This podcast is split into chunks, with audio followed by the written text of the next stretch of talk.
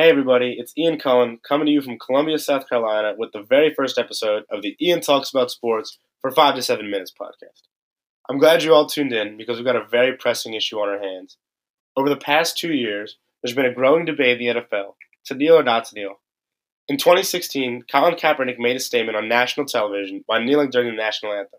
Since then, many other players have joined in a protest for the just cause of ending racial injustice. In fact, many still do today.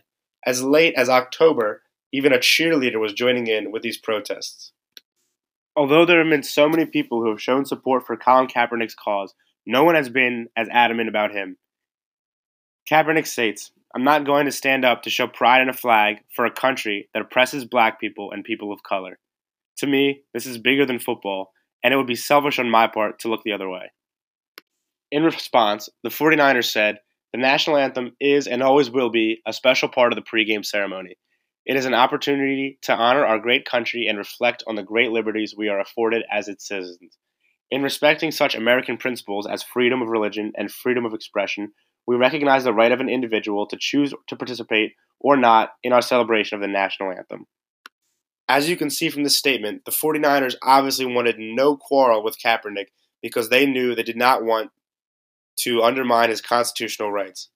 However, we'll get into it later, this may not be something that is protected by the Constitution.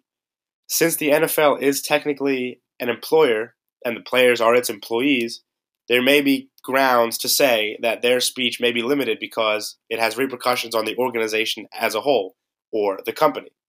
Not only is this issue permeating the teams of the N F L, but it's also invading society. This is such a substantive topic that draws eyes, ears, and most importantly, it draws opinions.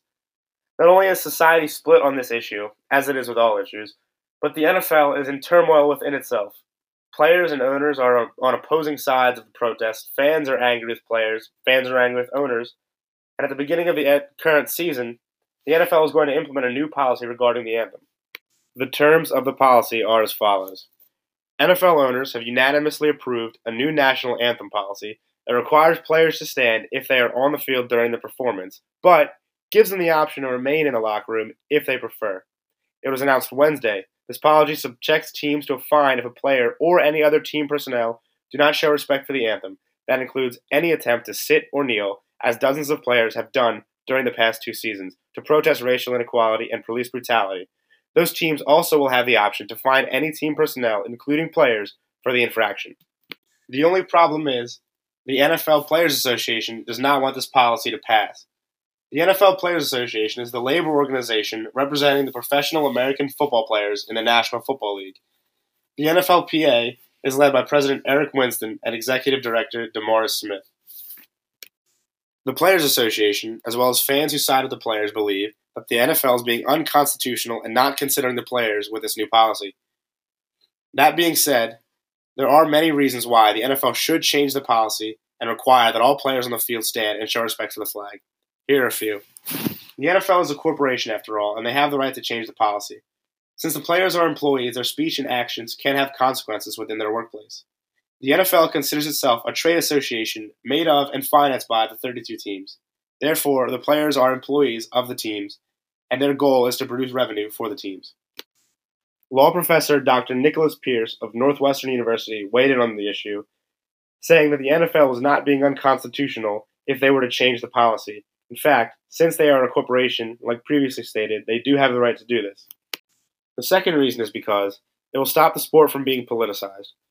Nobody wants to tune into the N F L on a Sunday and see politics being shown on their screen. In fact, I'm sure that's the last thing they want to see.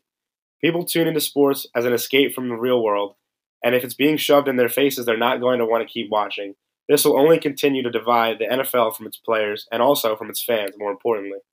And most importantly, because it is the players' American duty. The flag represents the military, the American spirit, and all of our history. People often argue that the protests are not meant to be disrespectful, or that they're not intentionally dishonoring what the flag stands for, when in reality, that is precisely what the players are doing.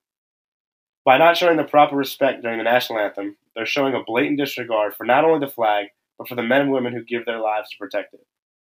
So in order to restore the N F L to its former standing, not only in the eyes of the public, but within each individual organization, The policy must be changed.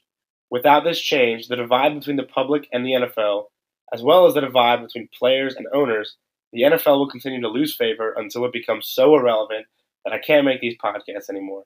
Thanks for listening. Tune in next time, guys.